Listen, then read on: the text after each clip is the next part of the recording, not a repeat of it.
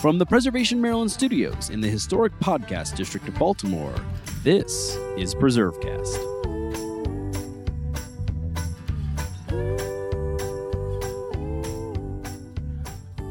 Why do we do what we do? And why don't others understand why it's so important? Those are the driving questions that prompted longtime preservationist and real estate expert Tom Moriarty to dive into a discourse on what preservation needs in the years ahead. It's a big task, but one that we need to constantly revisit if we hope to save the places that truly matter. So prepare yourself for some real talk from one of America's most trusted voices in preservation on this week's PreserveCast. Before we start this week's episode, I really want to thank you for listening and I want to ask for your help. PreserveCast is powered by Preservation Maryland, a nonprofit organization that depends on member contributions to fund its work. This podcast receives no government support and currently has no major funder support. Its budget is entirely dependent on listener contributions. I'm hoping you'll consider making a quick gift to help support this podcast, which is bringing important preservation stories to thousands of listeners around the country. Think of us as your preservation Netflix. Any amount helps, and you can make a quick online donation by going to preservecast.org and clicking the Donate Now button in the upper right hand corner. We'd greatly appreciate it. Now, let's get preserving. Tom Moriarty has a background in historic preservation, urban mixed use development, commercial area revitalization, retail programming in specialized environments, and downtown and district redevelopment strategies. Tom was a founder of the National Trust for Historic Preservation's Main Street program and later of the National Main Street Center in Washington, D.C. His work focus Tom was a founder of the National Trust for Historic Preservation's Main Street program and later of the National Main Street Center in Washington, D.C. His work focuses on the economics and planning of downtowns in mixed use areas, with a special emphasis on redevelopment of historic and commercial districts, transit related development, collateral development for institutional property owners, and the market realities of tourism development areas. He's a frequent speaker at conferences, training programs, seminars, he is a frequent speaker at conferences, training programs, and seminars, and has lectured on commercial area and downtown renewal, the economics of historic preservation, and destination concept development. He's the managing principal of Retail Development Strategies LLC. And since 2017, he's also been a trustee of the 1772 Foundation of Providence, Rhode Island. He's also a member of the boards of the Preservation Action Foundation, the Responsible Hospitality Institute, and the Clarendon Alliance in Arlington, Virginia. Well, Tom, it is a pleasure to have you with us here today on PreserveCast to talk a little bit about the future of preservation and, and where we've been and in your mind and, and others, where we need to go. And before we get started in all that, though, what got you started in preservation? We always ask this question, and it's it's interesting to hear from folks who have had these long careers to hear where their roots began. Yeah, I, I, don't know that I can attribute to any one thing. I, uh, from childhood, I was always attracted to older places and older buildings. I thought a lot of the new stuff that I saw going up in my hometown was pretty shoddy. Uh, so it was almost an instinctive kind of uh, reaction to things. That continued when I was in architecture school. I worked for the Historic American Building Survey a couple of times, uh, and gained with each step of this, I gained a deeper appreciation for older structures and why they were special. So I guess that's what got me in in the first place, and I just never completely left. and you know, we gave a little bit of background on you and, and read your bio. You were involved, you know, in terms of early on in, in the formation of the Main Street Center, which must be a great story. Maybe we can get a little bit of it here, just the taste of it, and and perhaps where the name came from. Who came up with that? Sure. Well, the, the name came from uh, Mary Means, who was at the time the head of the Midwest office of the National Trust for Historic Preservation. Mary had noticed uh, in older downtowns in her region uh, that there was a lot of decay and neglect, and people didn't appreciate them and weren't putting much effort into it. So she decided to create a demonstration, and Main Street is kind of an iconic symbol. Uh, it carries meaning other than just the physical place, although we actually had a Main Street in my community So I was in one of the three towns chosen as a demonstration uh, by the trust to figure out what, if anything, could be done to uh, staunch the decline and try something. Just try, what could we try to make something happen? Uh, that demonstration lasted for three years. Uh, at that point, seven federal agencies came to the National Trust and said, "We don't quite know what you did, but can you teach other people how to do it if we give you money?"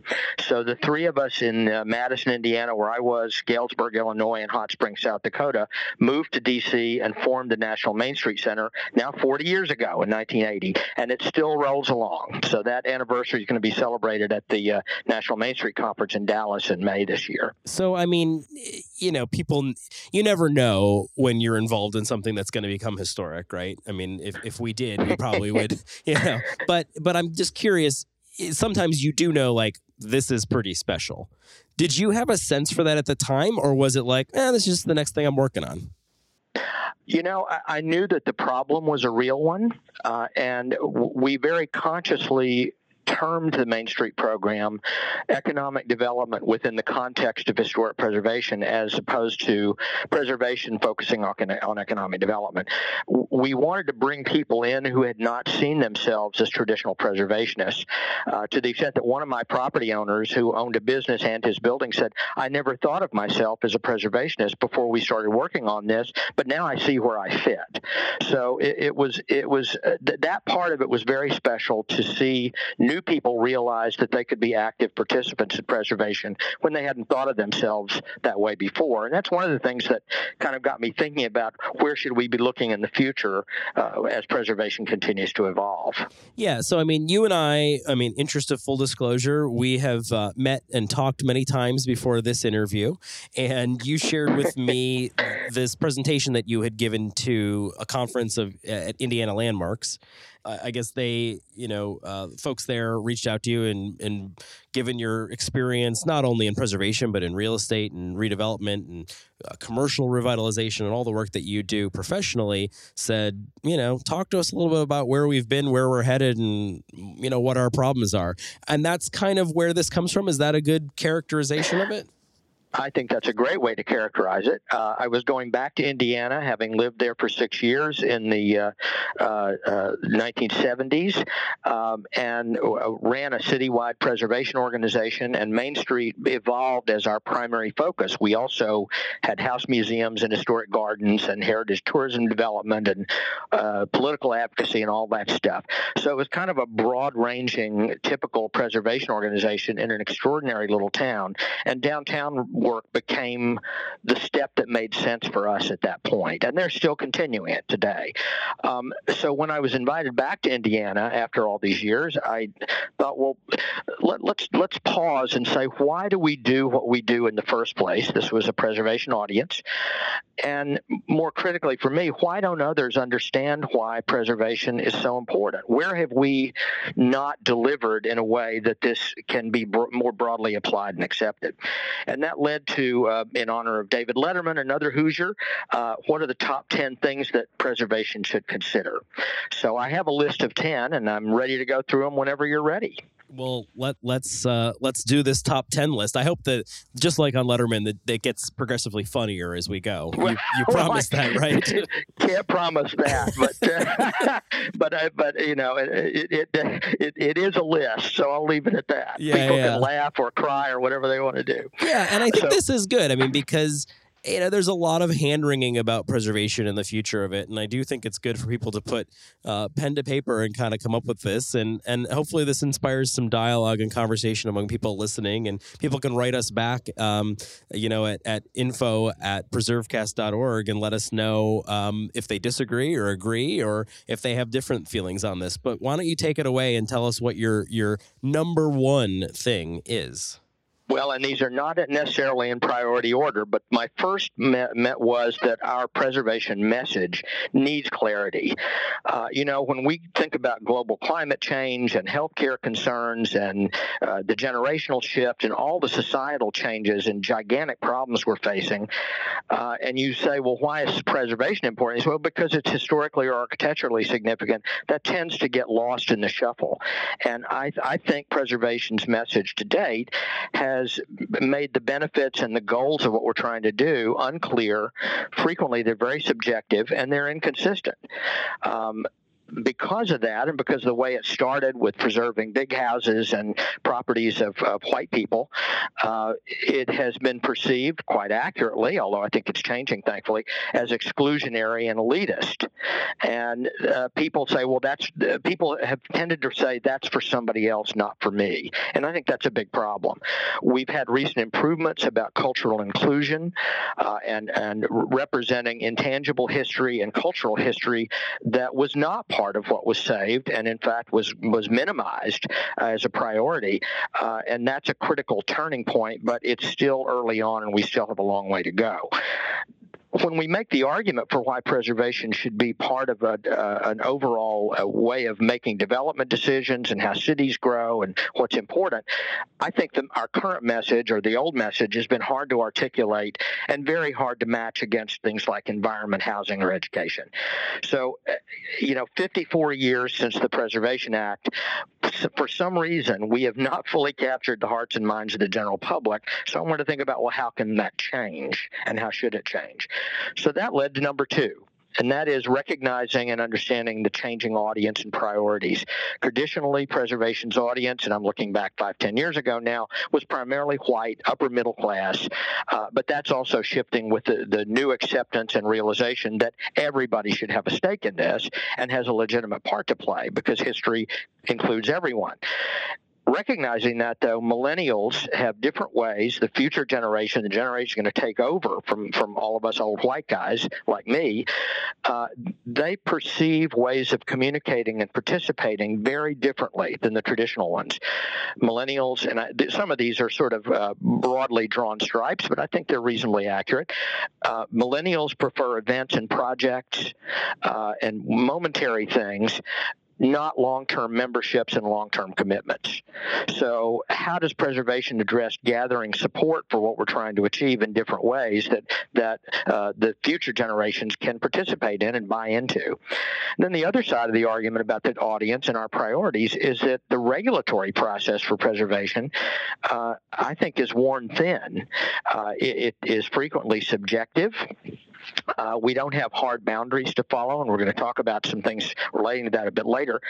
Um, but the process of regulatory control itself uh, has become very cumbersome and hard to administer, and people don't understand why an answer is one way one time and another. So I think a better understanding of what our audiences are up against will also help resolve that. Well, yeah, and I, I would jump in and say I was meeting yesterday with uh, um, someone in, in the preservation community who will remain nameless, um, and but the broader preservation community, they might not consider themselves truly historic preservationists, but they they work and they support and um, you know are, are a part of this environment in this ecosystem.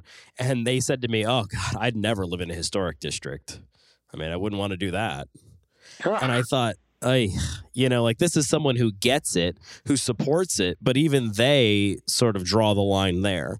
And, you know, I feel like to some extent we've become our own worst enemy. Um, you know, in historic districts and the people who serve on them do incredible work. Um, but, you know, 50 years of headwinds against us have created some real challenges. Um, well, and you know, we're also a very strongly property rights oriented country, and uh, there uh, is a part of the population that just says nobody should tell me anything about anything I should do, which, uh, as a principle, I suppose I can understand why somebody would think that, but as a practice, it makes no sense. We have to have some controls and some way of measuring and balancing how our world operates and is changing. So I, I but I think our message and the way we've handled it may be at the root of some of that. Yeah, absolutely. Now, that that that is transferred into uh, in a broad way. Number three, which is the current political and administrative current. You know, we've had a pattern for years of underfunding the Historic Preservation Fund and the Department of Interior, State Historic Preservation Office budgets, who are required to administer preservation policy, uh, keep getting budget cuts and underfunded. Uh, those mandates that are increasing uh, and don't have sufficient uh, uh, federal funding to back them up. All of these have contributed to slowing down the process uh, and not really helped broaden the message or the, the uh, implementation of it. I was astonished a year ago when a representative from uh, the administration came to Preservation Advocacy Week and was asked a question about full funding for the Preservation Fund. And this guy was completely unaware that the Historic Preservation Fund is not funded by taxpayers. He was justifying the budget cuts by saying, well, taxpayers shouldn't be subsidizing this. No, no, no. This comes from offshore oil and gas revenues. You just aren't appropriating it. And I, I, found that to be astonishing. So we, we clearly have a big gap in what people think about what the Preservation Fund is supposed to do and how it's funded, and authorizing it to actually do what it should. The the other concern I had, although I think this is kind of uh, slowing down, the uh, Trump administration's Qualified Opportunity Zone program uh, included no controls whatsoever about societal or historical or zoning regulations. That I thought was a big gap uh, in in what uh, I'm, I'm, sure they felt was going to be a great economic development tool. It really hasn't taken off because the way it was set up. But that was a worry that we don't have these uh, ways of reviewing what we're intending to do to make sure they're actually beneficial. Uh, so I, I, think we've had a, a, a, drift in the wrong direction uh, in terms of political administrative currents. That then leads to another beef of mine uh, as, as somebody who is concerned about design in historic districts, and that's the practices of the Secretary Standards, which after 44 years, which, and I know from interviews I did several years ago, the standards were developed quickly because we had to. Nobody knew the initial tax credit bill was going to pass pass. And then when it did, Interior had to scramble to write something, and they were pretty good for what they are. But because they've not been substantially rethought after more than four decades, um, they've been adopted widely uh, as local and state design standards kind of by default because, you know, why would we reinvent them? Uh, the problem is the Department of Interior hasn't had the time or money or the directive to rethink whether they're still uh, there and they're still appropriate. Uh, my sense is that the the standards are uh, too narrow, that it's a one size fits all approach, and they're too rigid and they're way too subjective. Uh, a lot of the things that are written for the East Coast don't work for the Midwest or the Far West, particularly the Far West. Uh, they don't work for other cultural contexts other than uh, the traditional East Coast urban one. Uh, so th- there are some problems we have with the way the United States is that the original standards and their successors have not been structured to fully recognize and accept. Uh, I, I, think because of this and because of the subjectivity, they're enforced in different ways in different states. In my own experience, um, that's a problem, and we need to rethink them. Um, I, one of the things that we're moving toward as a research area and some other things I'm involved with is to think about how they work these design standards in the British system. Uh, so, in rethinking the Secretary standards, we'd like to look at the British approach, where there are uh, uh, buildings that are categorized uh, as, as graded, if you will. Um, they instead of one set of design standards for all buildings in Britain, they have 17 building categories schools, hospitals, residential, multifamily, single family, rural estate, rural cottage, big, big, big, long list. But it clarifies how far you should go with this. And in their graded system, instead of you're either a National Historic Landmark in the U.S. or your National Register listed, um, they have more flexibility that the lower the grade of significance, the greater degree of intervention. And it's been much friendlier and much more approachable there in the way they, they uh, deal with uh, managing the evolution of older structures. But Tom, um, I'm curious on on this particular issue. I mean, it's been you know 40 odd plus years since we've had substantive updates. What's been missing to this point? How do we change that now? And I know that some of that is tied into showing that there's value to all of this, but but what's been missing for the last 40 years? Is it just political will? Well, I, I, don't. First of all, that's a great question, Nick. First of all, I think it's because preservation is not necessarily viewed as a, uh, uh, a factor in a lot of public policy de- development decisions. Uh, I don't know why exactly. I think there are multiple reasons, but we've ended up with uh, within the standards uh, with things stopping entire projects, like the ongoing discussion of windows. Uh, and I, I, know of multiple large-scale projects where energy inefficient windows, and I know I've been through the data on uh, retaining and restoring wooden windows. I'm all for it when you can, but windows alone have stopped a number of projects that otherwise would have catalyzed redevelopment of major mill buildings and other things because it was this or nothing and there was no alternative or an option for future replacement of the original uh, type. Uh, it just wasn't even open for discussion. So uh, I think we've we've again shot ourselves in the foot by being a little too particular for every single building, where in some cases some buildings can handle a different degree of intervention.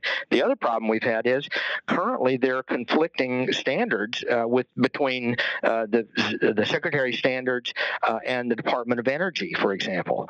So we have directly conflicting standards in the Department of Energy if you're trying to make a building more energy efficient with uh, what the standards are under the, the Secretary standards. They, they just don't work together very well.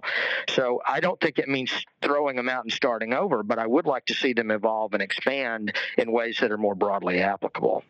Well, I think that that maybe is a good place to take a quick pause after we take a break, come right back and continue on with this top 10 list and figure out how we get to a better place with historic preservation. And we'll do that right here on PreserveCast.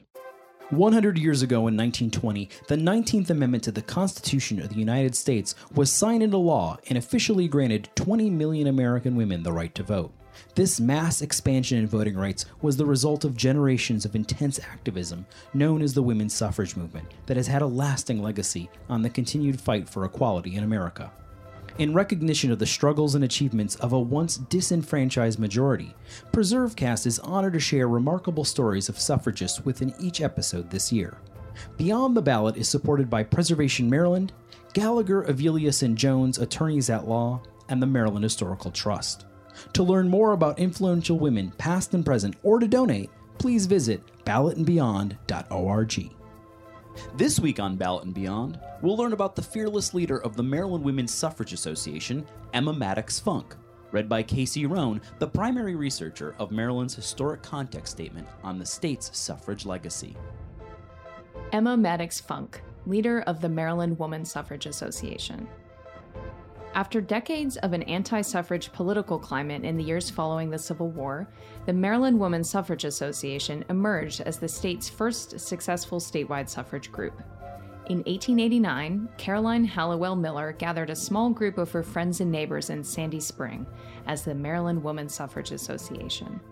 When the Baltimore City Suffrage Club formed in 1894, both groups reorganized under the umbrella of the Maryland Women's Suffrage Association a statewide movement had begun.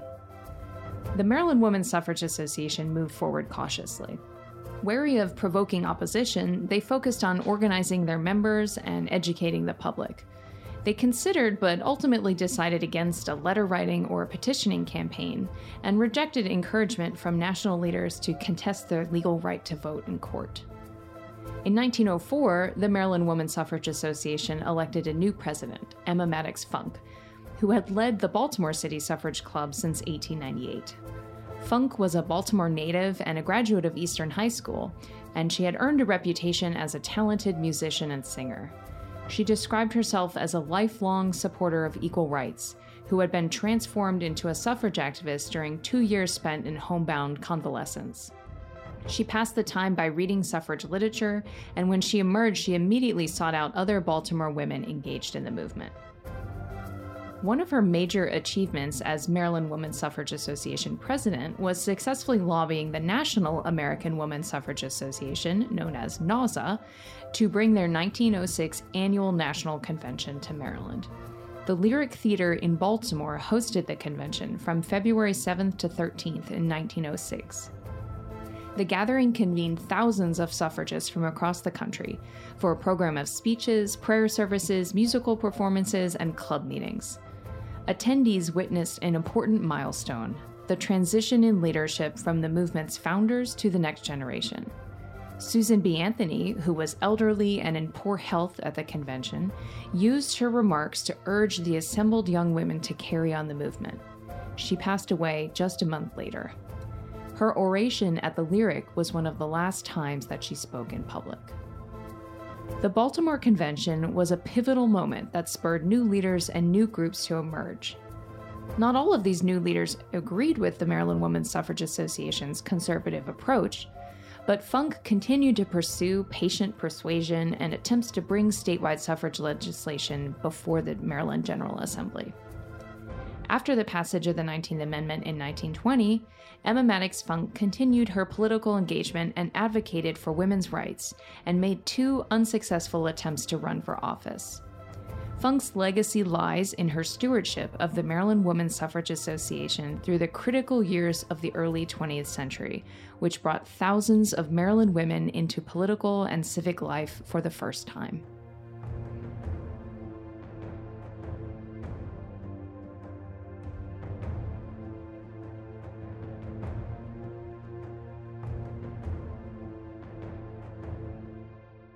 This is Nick Redding. You're listening to Preserve Cast. Today we are joined by Tom Moriarty. We're talking about all things historic preservation, and we're going through a top 10 list of the challenges and um, perhaps some of the solutions to these pervasive issues that plague the preservation community. So, Tom, when we took our break, we had just talked a little bit about the Secretary of the Interior standards and perhaps the promise that the English approach provides. What's next?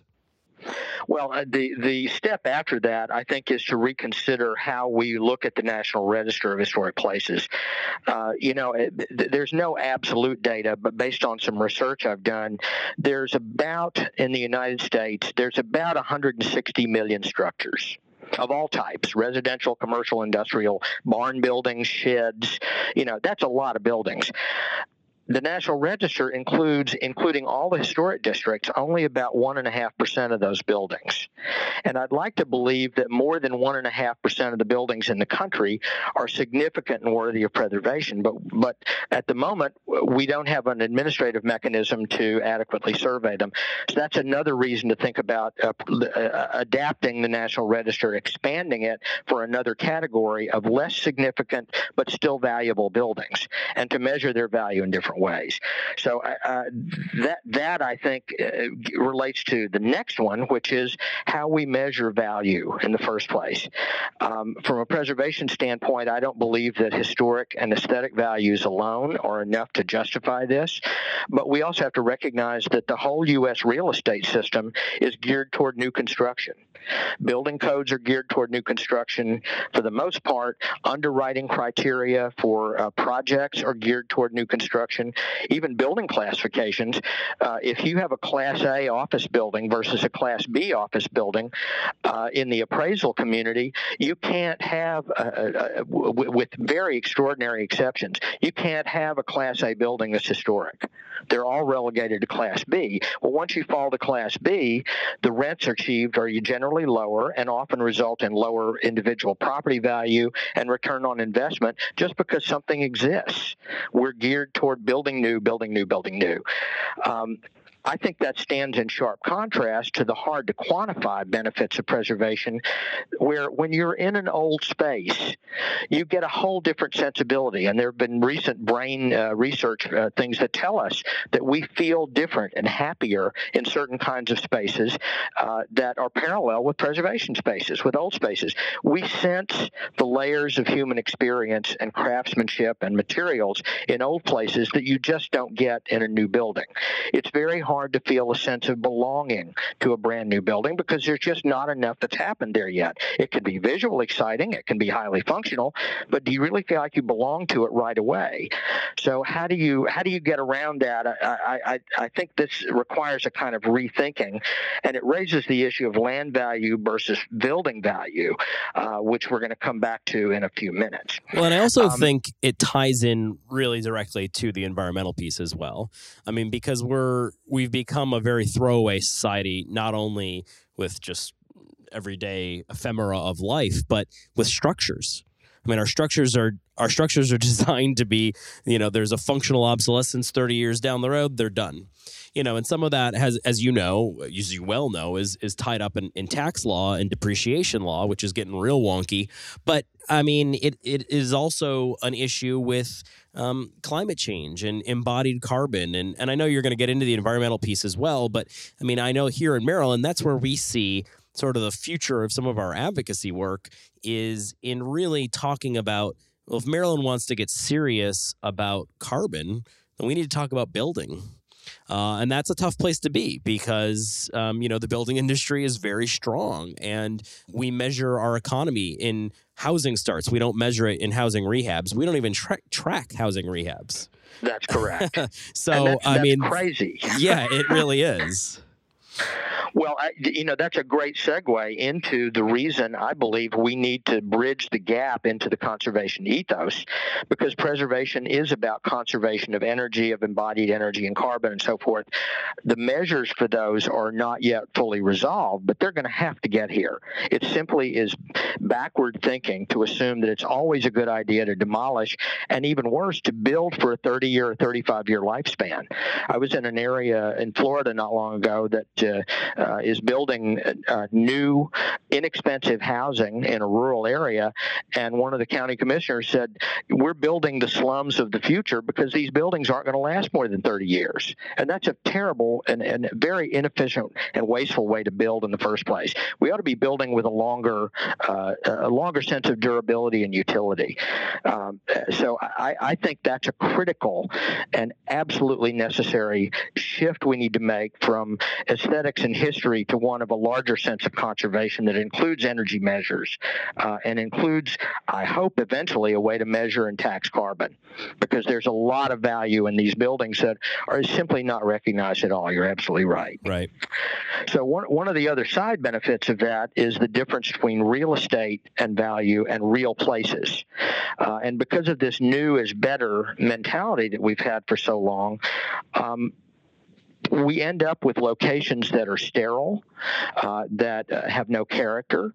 Uh, and, you know, somebody says, well, that's a marginal thing. That's a personal opinion. Well, it really isn't. Some of that same brain research shows us that our sense of well being uh, is greater. It's completely subconscious, it's biochemical, uh, but that our sense of well being is enhanced by being in better places with a capital P. And th- that that's why we have to rethink the role that historic structures and historic spaces, whether it's a room, a building, a neighborhood, or a city, uh, or a part of a city, uh, have a value to us that is beyond current measurements and metrics, but it's it's very very real.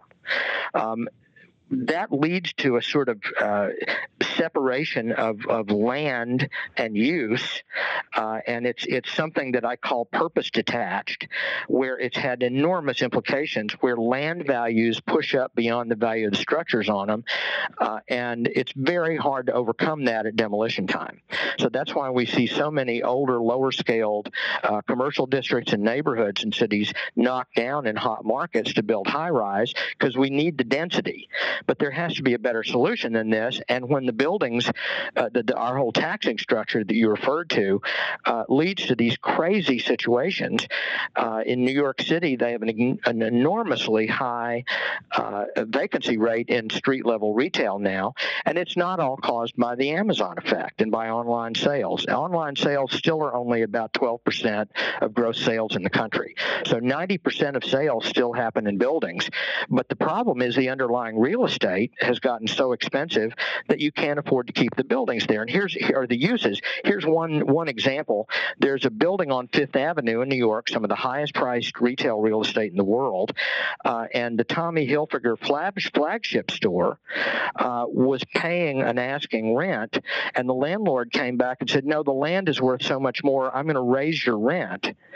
Uh, and so they were occupying about 26% of the space, but they were being asked to pay almost 80% of the building rent in an 11 story building. Something's out of whack with that.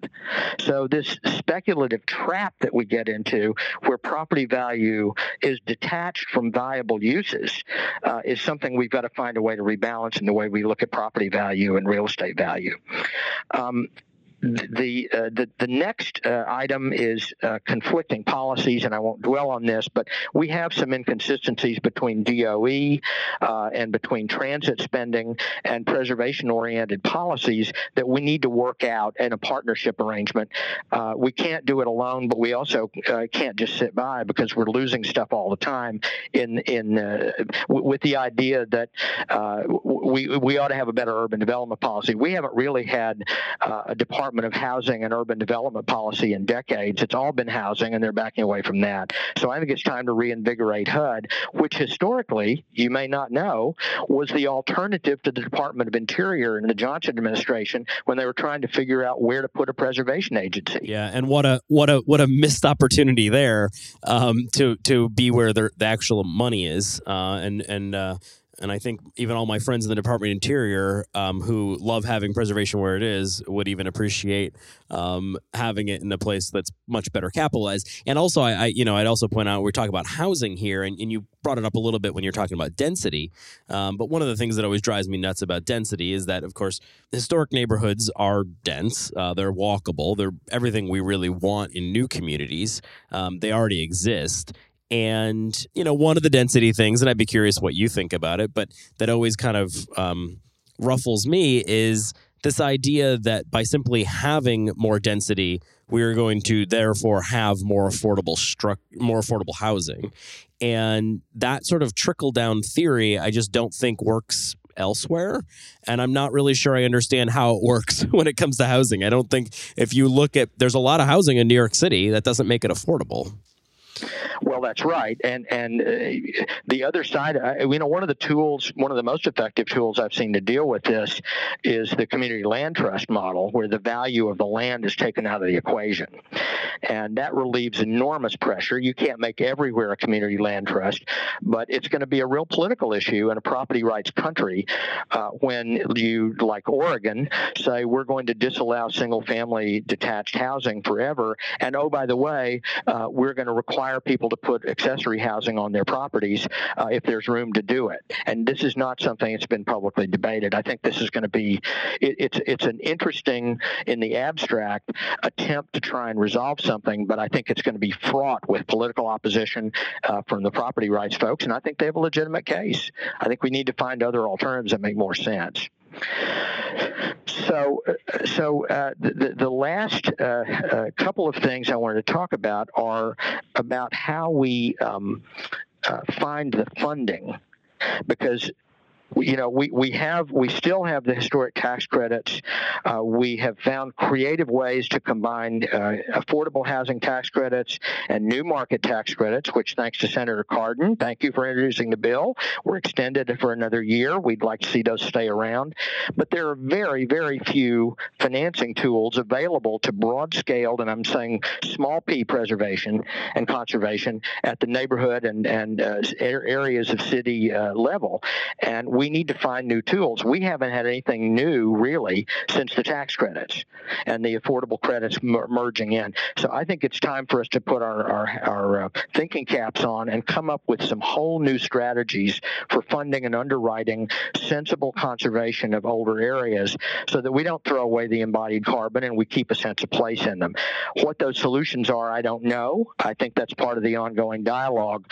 But I, I think it's a really critical thing that we come back and say, it's not just old preservation anymore. It's not just traditional approaches. Here's three new ideas we want to try out and see how they work. We want to make a better country. Yeah, and as you know, here in here in Maryland, we're we're always willing to experiment with things at the state level, and and even just this session, um, we've helped write and, and are working with a, a state senator to introduce legislation that would expand our PACE program, which is one of those areas where there's some interesting. Um, work and um, product happening in sort of an alternative financing source to expand the PACE program, call it the PACER program, and it will allow to, to fund remediation and resiliency, which is something that is disproportionately hitting historic structures here in Maryland and elsewhere in the country. But there's not a really good funding source for resiliency and, and certainly not for remediation. You're talking about lead and asbestos and all these things that can be very expensive, particularly as you get into bigger structures. So we're playing around with some of those things, but I, you're absolutely right. There's just not enough out there, and there has to be more. Well, from from what I see, um, you, and Maryland are among the most innovative, I think, in, in saying there's a problem, let's find a way to fix it. And fortunately, uh, uh, fortunately or unfortunately, uh, the size of Maryland is small enough that you can take on some of these things and have a broad effect without having to deal with a, a gigantic state population uh, somewhere like Texas or California, where it's so huge, it's a hard, hard initiative to apply broadly. I think you're a great incubator ground and proving ground to show how well these things can work. We're America in miniature, Tom.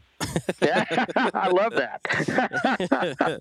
so the next big one, of course, is this conservation ethos, right? Tying it all back in. Yes, yes. I, uh, you know, we're we're um, looking at uh, uh, uh some potential overlap as new preservation strategies with people like the Land Trust Alliance and the Nature Conservancy, where they've traditionally focused on land conservation uh, through easements and other things uh, but have not necessarily been as focused on the structures there, many of which are historic. Uh, and w- we see some real opportunities to merge those at a micro level where it's history brought into a larger sense of open space and activity and recreation. But we also need to reset our value structure where we're saying this is not just about preserving a building dentil or a cornice, it's about saving embodied energy and a, a part of our backgrounds that can be meaningful to us and connect us uh, to the fact that we're not the only ones here, nor we hope will be the last ones here. And, so and I, I, know that you said that none of them are. This isn't an order of importance, and and none of them are more important than the others. But I mean, if I had to pick out one, I think I keep coming back to that conservation one. I think it ties together a lot of the other pieces, um, just because it is such a priority and it is um, so central um, on a lot of people's minds about everything that's happening in this world. It seems to be that our natural world needs a lot of help, and um, people want to find solutions that are viable that that can move that needle do you agree on that? Where do you where do you fall on these? I mean, I, I know they're all your babies, but no, I absolutely agree that that's the most important way forward. In large part because, and this is where I give credit to the to the conservation movement. Uh, had we not had a broad acceptance of things like recycling, the plastic uh, in the waste stream would be even worse. The quality of water would be even worse. If we had not had an environmental sensitivity to what we're doing to the world and to ourselves, uh, it would wouldn't be as broadly accepted. So when you talk to a school child about what's recycling for, they get it. If you talk to a school child about what's historic preservation for, I'm not sure there's any awareness at all. And I'd like to ride on that coattail because, in fact, we are part of it. We just haven't presented it that way. It's part of a bigger strategy that's important for all of us. Right, right. So, is there is there hope ahead for all of this? Well, uh, and I, I, certainly hope so. Um, I'm I'm uh, uh, uh, someone who wants to be optimistic. I think one of the best things we can do to get back on track is to vote uh, this year. This is a very important year. Whatever your political leanings, uh, vote for change uh, and vote for progress and uh, vote for things that will deliver to us what we already know works. We, my sense is we've been a little bit adrift, and we need to recognize that as we move forward. But that's the first step.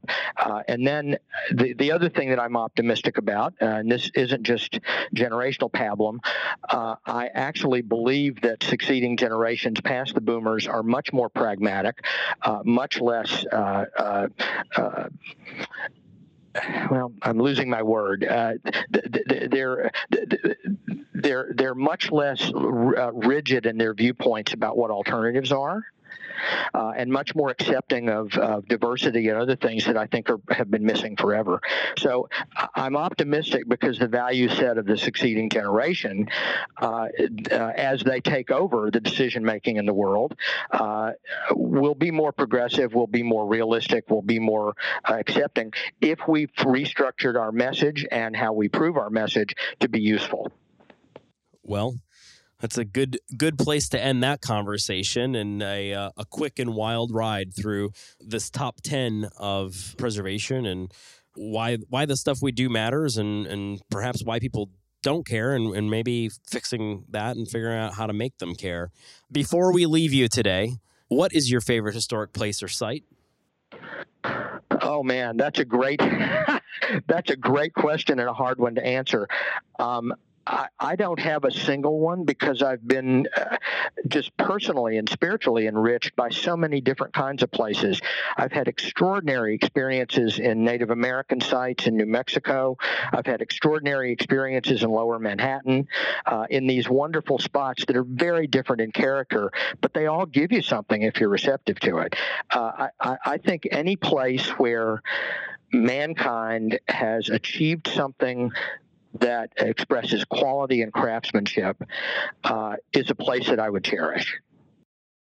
It's a very vague, very political answer. Um, well, I honestly don't have a favorite. I, you know, I, I, keep thinking I've been to some place that I think is the most important and most valuable, uh, but then you know, you go to another place and you're touched in a completely different way. I, I will. I will say I have a special place for the main streets of America, just because it had such an effect on transforming my life and touches so many other lives day to day. So, main streets of America, I would say, may, maybe that's my favorite. I mean, the way you talk, you should run for office because now you've just endorsed America's main streets. I mean, that's that's like that's apple pie, baseball, and main streets. I mean, well, well it, thank you very much for having me, Nick. Yeah, it's been a real pleasure talking with you, and uh, look forward to hearing from you again very soon. Thanks so much.